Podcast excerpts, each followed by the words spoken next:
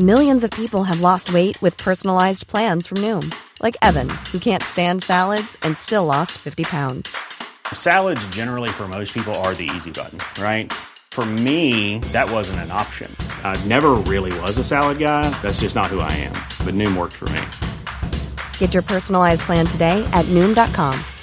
Real Noom user compensated to provide their story. In four weeks, the typical Noom user can expect to lose one to two pounds per week. Individual results may vary. Burrow is a furniture company known for timeless design and thoughtful construction and free shipping, and that extends to their outdoor collection.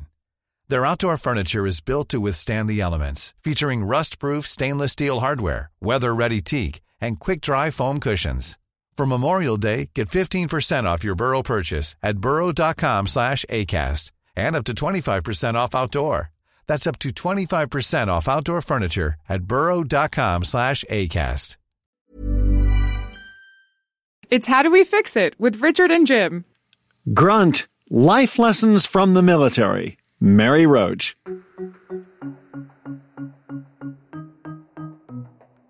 Mary, your book is one of the very first scientific books or sci- books with a scientific theme that I've actually read. Um, and so Jim's Jim's more of the of the science guy. Um, I thought it was great. I, I really really enjoyed it. Anyways, oh well, thank you so much. I have to confess, I don't read a lot of science books myself, but don't tell anybody. That. I write them, but I don't read them.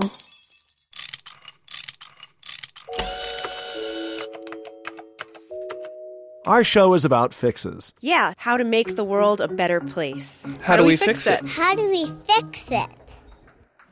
We're talking about war and the military, not the killing, but the keeping alive. So, not the heroics on the battlefield, but the scientists, doctors, researchers, and designers who work quietly behind the scenes to improve the odds that the armed forces who go to war come back alive and at least less damaged than they would have been in conflict.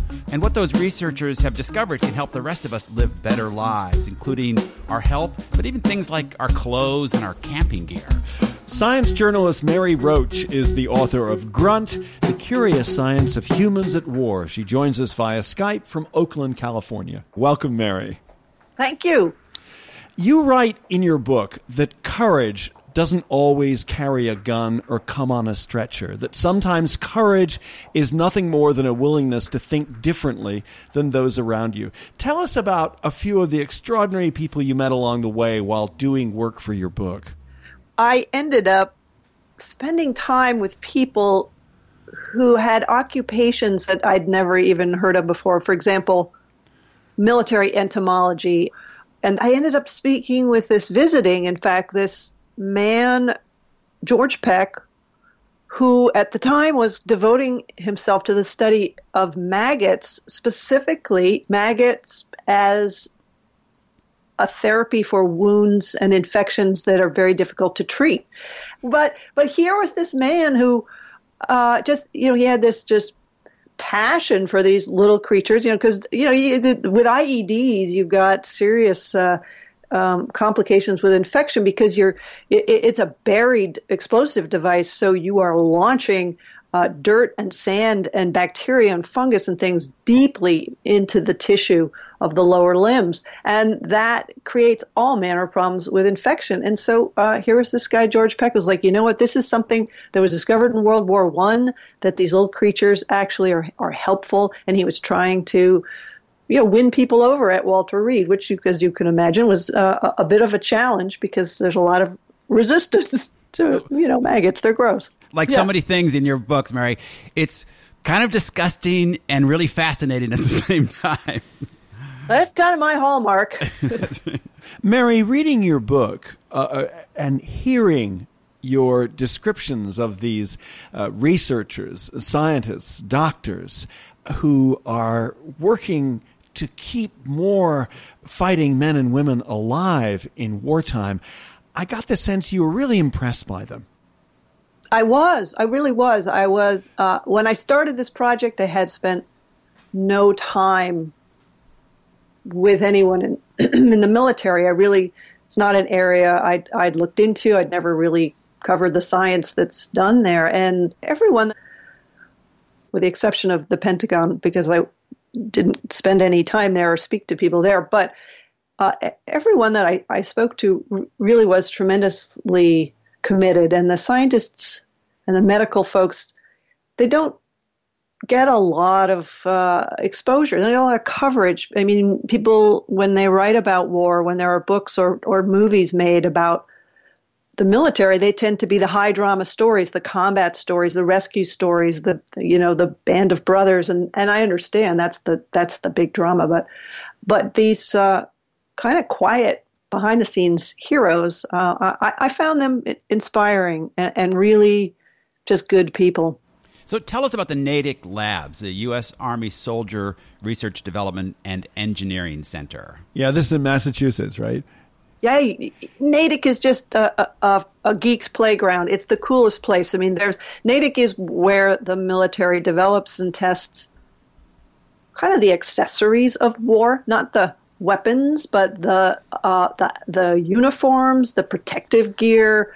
They've got this massive. It's called the Doriot climatic chamber. It's a big building where you can simulate any kind of horrible, atrocious weather conditions you want, and that's for testing outerwear or sleeping bags. They have volunteers. These are actually soldiers who this is a they volunteered for duty to, uh, in some cases, do things like going and sleeping overnight inside the climate chamber, you know, testing a sleeping bag, or you know, they may be testing a, a tent because soldiers are kind of the original backpackers there, but in really extreme climates. These are uh, folks who are going into places where there's nowhere to check into a hotel or, or pick up something to eat. You got to carry it all with you.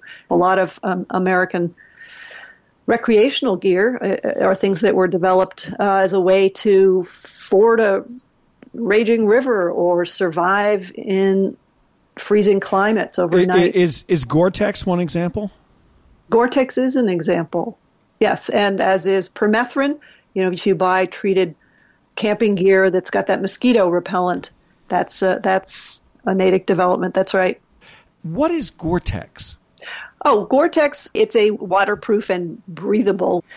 Two really important elements when you're talking about somebody who's going to be out in the elements you know, if Napoleon said an army moves on its stomach, it also moves on its feet, and it's got a backpack loaded with 95 pounds of crap. So, how much effort does the military really put into getting this right? They put a tremendous amount of effort into getting it right. It's always a bit of a dance, particularly with protective gear, because it's very heavy and uh, well, a lot, not just the protective gear, but some of the more high tech items that troops are being given. Also, you got to have backup batteries, a lot of weight in batteries that you're having to carry around now. And you, if you talk to, like I spent some time with some Army Rangers who were of the opinion that uh, the, you know, the, the, the answer is not always just to keep giving us more gear because we got to carry that gear, and you're asking us to run around up and down mountains after men who really are just in bare feet and carrying a weapon. They're they're much more mobile, and, and they're the feeling is that you know you, you don't know what we're going through. We got to be mobile, and you're giving us too much crap. So there's and a trade off sometimes. I mean, yeah, there's a, definitely a trade off. But then again, if you don't provide the protective gear, then you have a scenario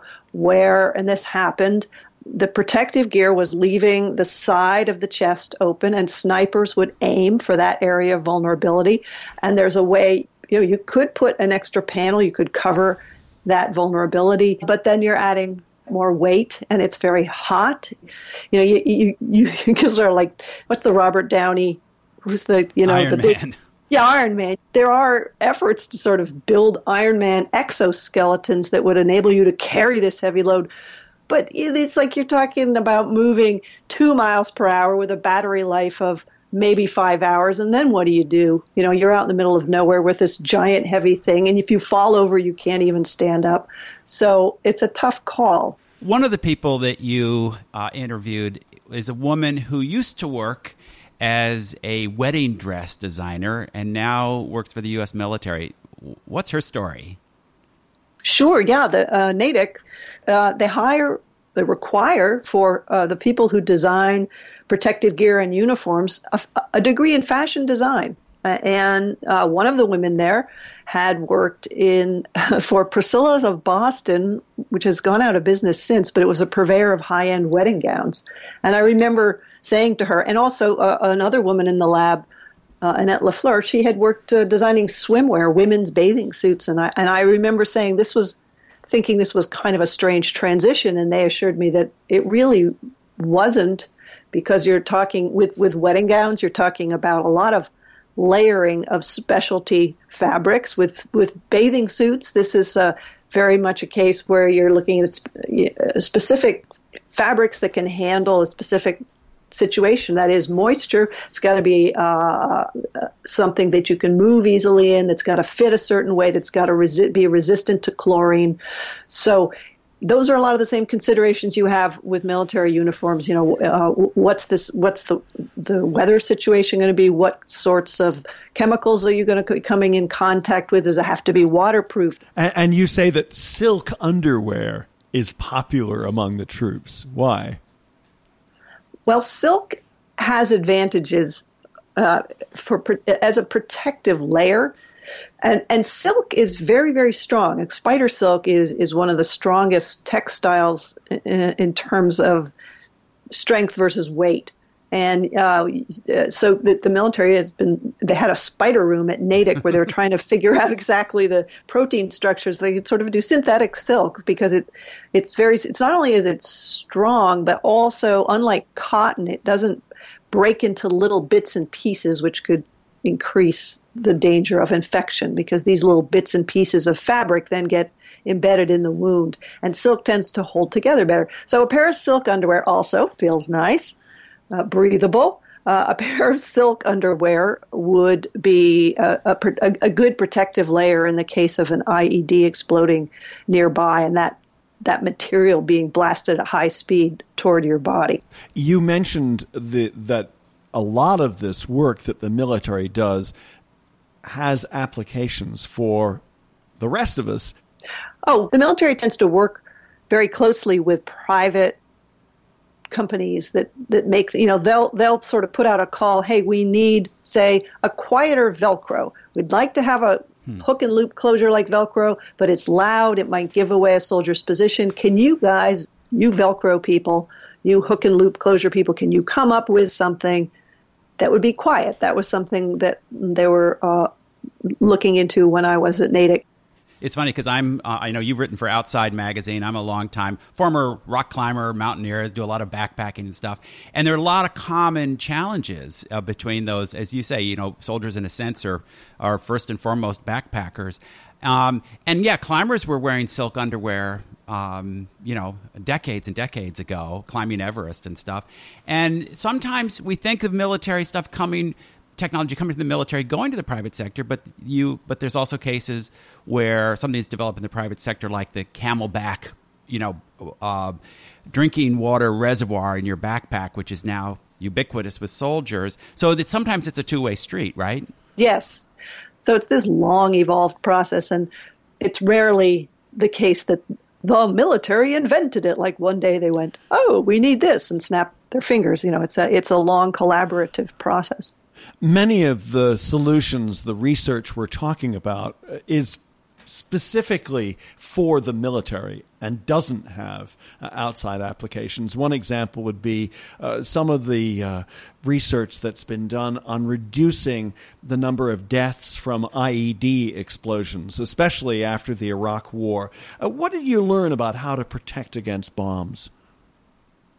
Well, a lot of the IED explosions are going off underneath vehicles. So that was the I was at Aberdeen Proving Ground where they were trying to come up with a, very specific crash test dummy for a bomb going off under your vehicle, which doesn't exist because we civilians don't drive around on roads where we're likely to have a bomb go off right underneath our car. A crash test dummy is designed for forces that would be unleashed in a head-on collision or say a side T-bone crash. And uh, crash test dummies for automobiles are really they're focusing on the head and the chest. And so they're they're not giving useful information. And that means you can't you can't evaluate these vehicles that are being provided by contractors to keep troops safe. So uh, that was something that was going on at um, Aberdeen while I was there. They were testing a prototype of a crash test dummy, and you know, in order to test that, you got to make sure it, it's behaving like a human body, and so they were using cadavers for that study. So you know that has my name all over it because That's something you're interested in. calling Mary Roach. And, well, speaking of that slightly creepy or disgusting end of your oov, um, you you mentioned that in most wars throughout human history, it isn't bombs or bullets that have killed most of the service people. It's diseases, especially dysentery, diarrhea. Yeah, diarrhea.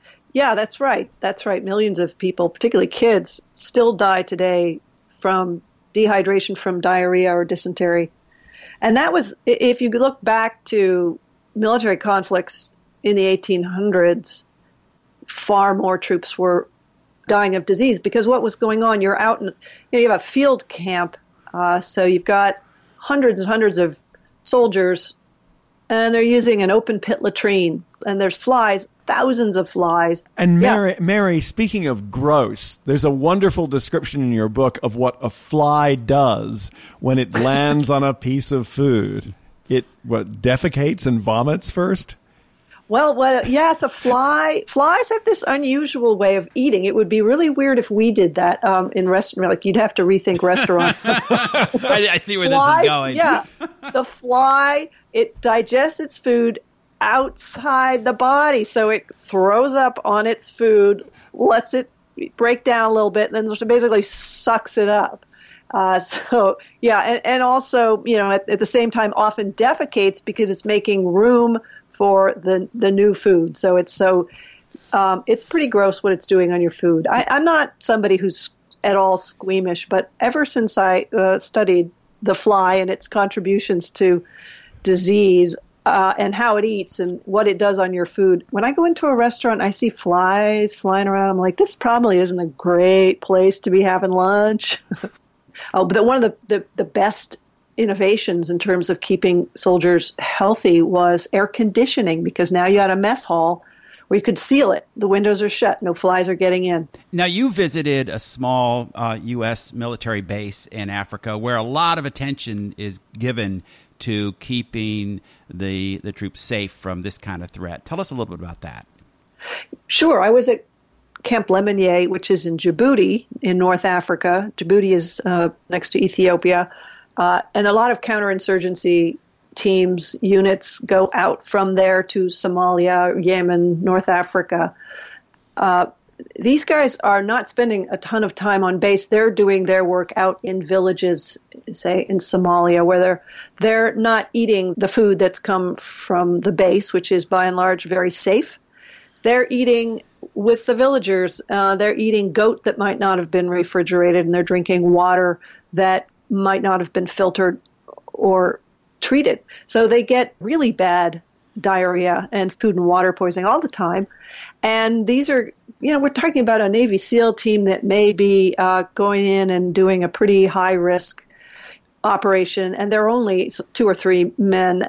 And if one of them is really sick, that's going to impact the success of that mission. And that's also just incredibly unpleasant.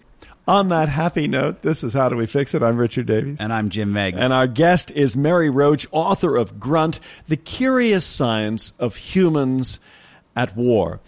What are some examples, uh, Mary, of a, a unique fix? If you're looking for plump lips that last, you need to know about Juvederm lip fillers. With Juvederm Volbella XC and Juvederm Ultra XC, your lip look, whether it's subtle or bold, can last up to one full year with optimal treatment and no additional maintenance. Find a licensed specialist and see if it's right for you at Juvederm.com today. That's J U V E D E R M.com. Add fullness to lips in adults over 21 with Juvederm Volbella XC or Juvederm Ultra XC. Do not use if you have severe allergies or a history of severe allergic reactions, or if you're allergic to lidocaine or the proteins used in Juvederm. Tell your doctor if you have a history of scarring or taking medicines that decrease the body's immune response or that can prolong bleeding. Common side effects include injection site redness, swelling, pain, tenderness, firmness, lumps, bumps, bruising, discoloration, or itching. As with all fillers, there's a rare risk of unintentional injection into a blood vessel, which can cause vision abnormalities, blindness, stroke, temporary scabs, or scarring. For full important safety information, visit juvederm.com. Hiring for your small business? If you're not looking for professionals on LinkedIn, you're looking in the wrong place. That's like looking for your car keys in a fish tank. LinkedIn helps you hire professionals you can't find anywhere else, even those who aren't actively searching for a new job but might be open to the perfect role. In a given month, over 70% of LinkedIn users don't even visit other leading job sites. So start looking in the right place. With LinkedIn, you can hire professionals like a professional. Post your free job on linkedin.com slash people today.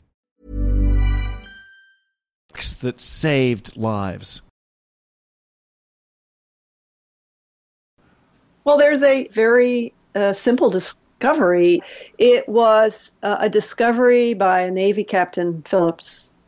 Uh, he discovered that if you add glucose to the rehydration salts, you can actually get ahead of the, the dehydration that's happening for diarrhea. And that means people can drink this the rehydration liquids rather than getting an IV. This is something that can you have it on hand that can just be consumed drunk, drunk, drank.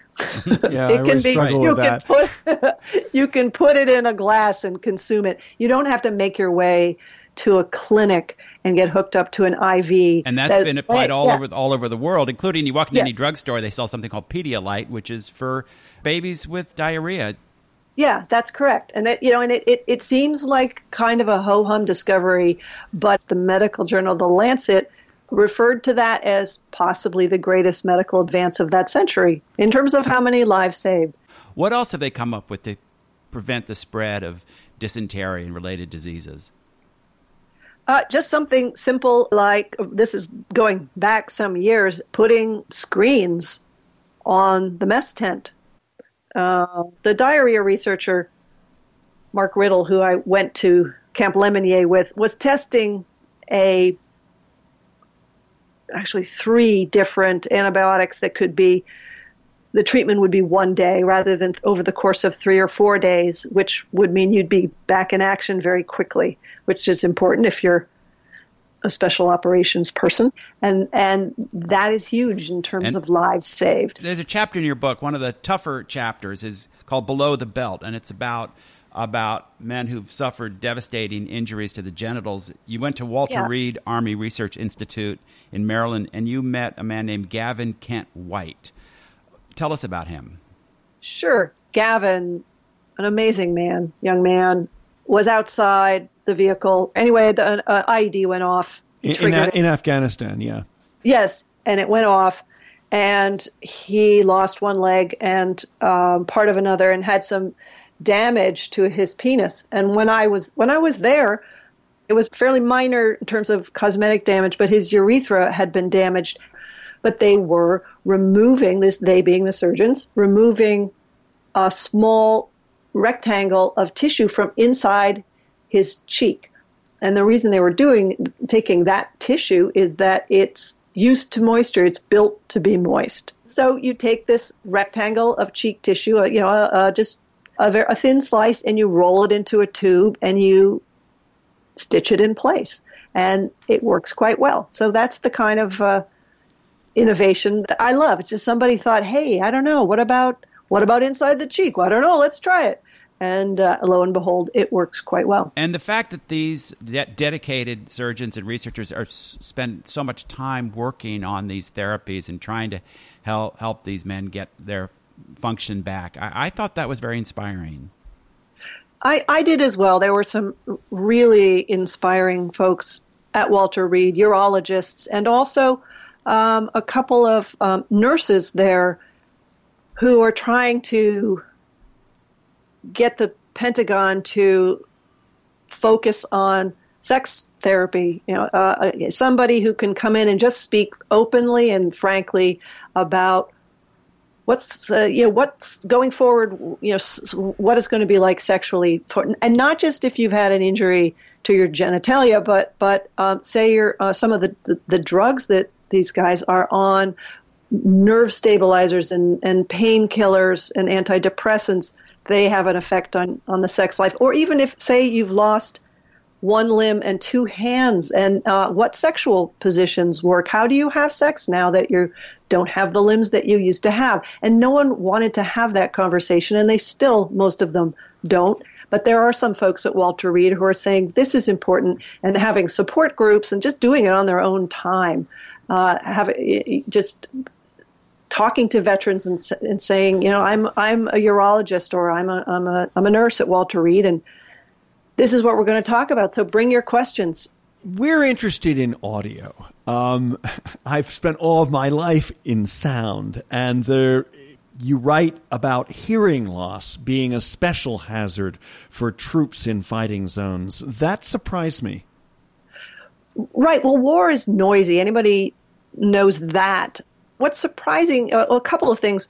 It's not the bombs and bullets per se, it is the exposure that you have over, say, eight hours in a troop carrier, you know, a tank. Uh, uh, that this is so it's not as loud as say an M16 or or a bomb going off, certainly. But uh, with hearing loss, it's also the amount of time that you're exposed to the sound.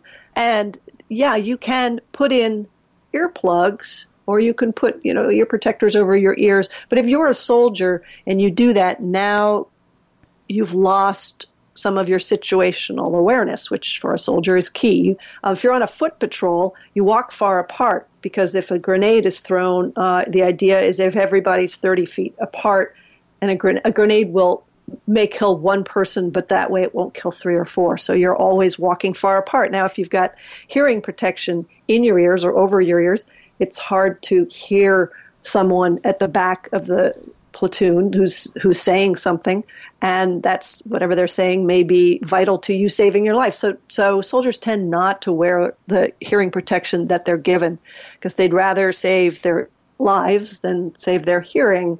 And the rates of hearing loss it's the biggest um, VA expense. It's a billion a year and it's uh, um, uh, it, it's it's almost it's just a given. If you're a, in special operations, say you're a, a Navy SEAL, you know you're going to come away with some hearing loss. But there there's a solution, uh, and this is it's very cool. I tried these on. They're called TCAPS, Tactical Communication and Protection System, and it's uh, you put them over your ears. It looks like those things you see the people on the tarmac, you know, just a, uh, a covering, ear cuffs. Uh, uh, the guy, the it, guys who are guiding the planes in. Yeah. So what the what this system does is it it dampens a loud noise. You know, so it's a damaging loud noise that's going to get dampened, but then it amplifies, say, the sound of a human voice. The quiet noises are amplified. There's also a communications, wireless communications built in, so you can communicate with someone uh, at the back of your formation. What are some of the biggest problems that military doctors and, and scientists and researchers face? Uh, well, hearing loss is one of them because there's no fix. But for that reason, the military's been trying more to think about preventing. And and that's why the you know the TCAPS that was a a kind of a great way just to encourage people to do things that will prevent them from ending up with this problem that isn't really fixable. As a military, you have weapons and, and defense systems and gear that you've had from the previous conflict. So now, when you go into a conflict in another region and you face uh, an enemy that has a completely different set of weapons, you know, in the in the past few conflicts, it's been um, you know, ro- rocket propelled grenades. Well, there, you know, a Humvee wasn't built to withstand that, and the, the, so troops are, you know, were were uh, getting killed, uh, and it, wasn't it wasn't because the, mil- the, the U.S. military was like, oh, we did it wrong. It's like, no, well, we didn't we didn't know what we were in for. Now we know. Now we've got to create something else, and it's slow process getting contractors to design a, a, vehicle that has an ability to withstand this new weaponry. So it's this constant scrambling to catch up with the enemy and what they're going to throw at you, and it and it's a slow going process. From the research you did on this book, the grunt work you did on grunt, uh, was there anything that changed the way you live your life? Any takeaways for you?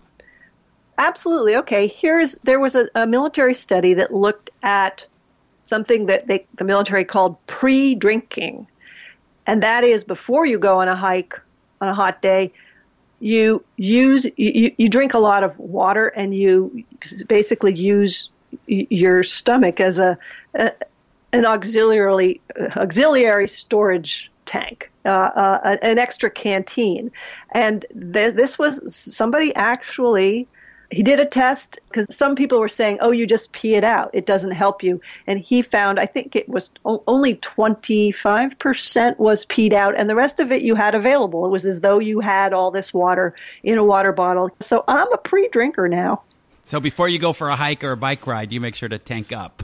I tank up. I absolutely do. Also because I'm a reluctant drinker. I am a, the kind of person who, when I'm thirsty, I take a couple swallows, but I don't drink enough to really rehydrate myself to the point that I should be at. So, if you're a reluctant drinker like me, you should tank up and pre drink.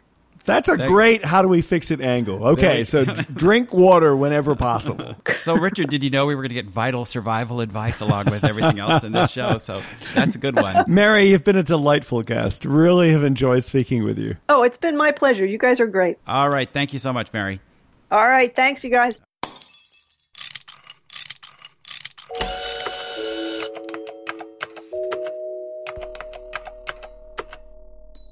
Jim, a word of explanation to our patient listeners who hopefully are still with us. This show is running longer than most because Mary just had so many interesting things to say, which means you and I have a lot less to say. Well, you know, and it wasn't as much about solutions as it is about the search for solutions and right. the people who do that. But one thing I was really struck by was this constant dilemma, and it's something I'm, I, as you know, I'm writing a book about disasters. It comes up in all of our lives is the balance between making things safer and then coping with the problems that that extra safety might entail. So you can cover your soldiers in all kinds of protective gear, but if they can't move, they might still be more vulnerable. One of the things that Mary said in her book was all military clothing has to be comfortable because if it isn't, they're not going to wear it. They're not, yeah, yeah, they're not going to wear it. And it's that, not going to have any use. That's true in so many areas. But but mostly, what I my takeaway is the important work that people do behind the scenes. These doctors and researchers, and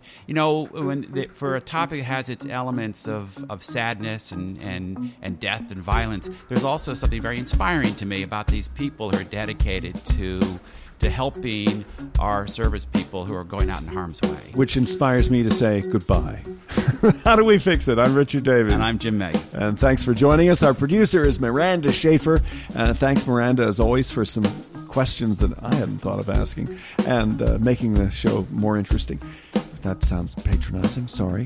Um, let's do that differently. Um, you know she's going to keep all this. Yeah, when she's going to she keep edits all, this. She's going to keep the whole thing. The whole thing is going. Oh, what I just said. Yeah, of course. she's going to keep that in. I would.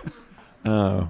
And how do we fix it is a production of Davies content. We make digital audio for companies and nonprofits. Thanks for listening.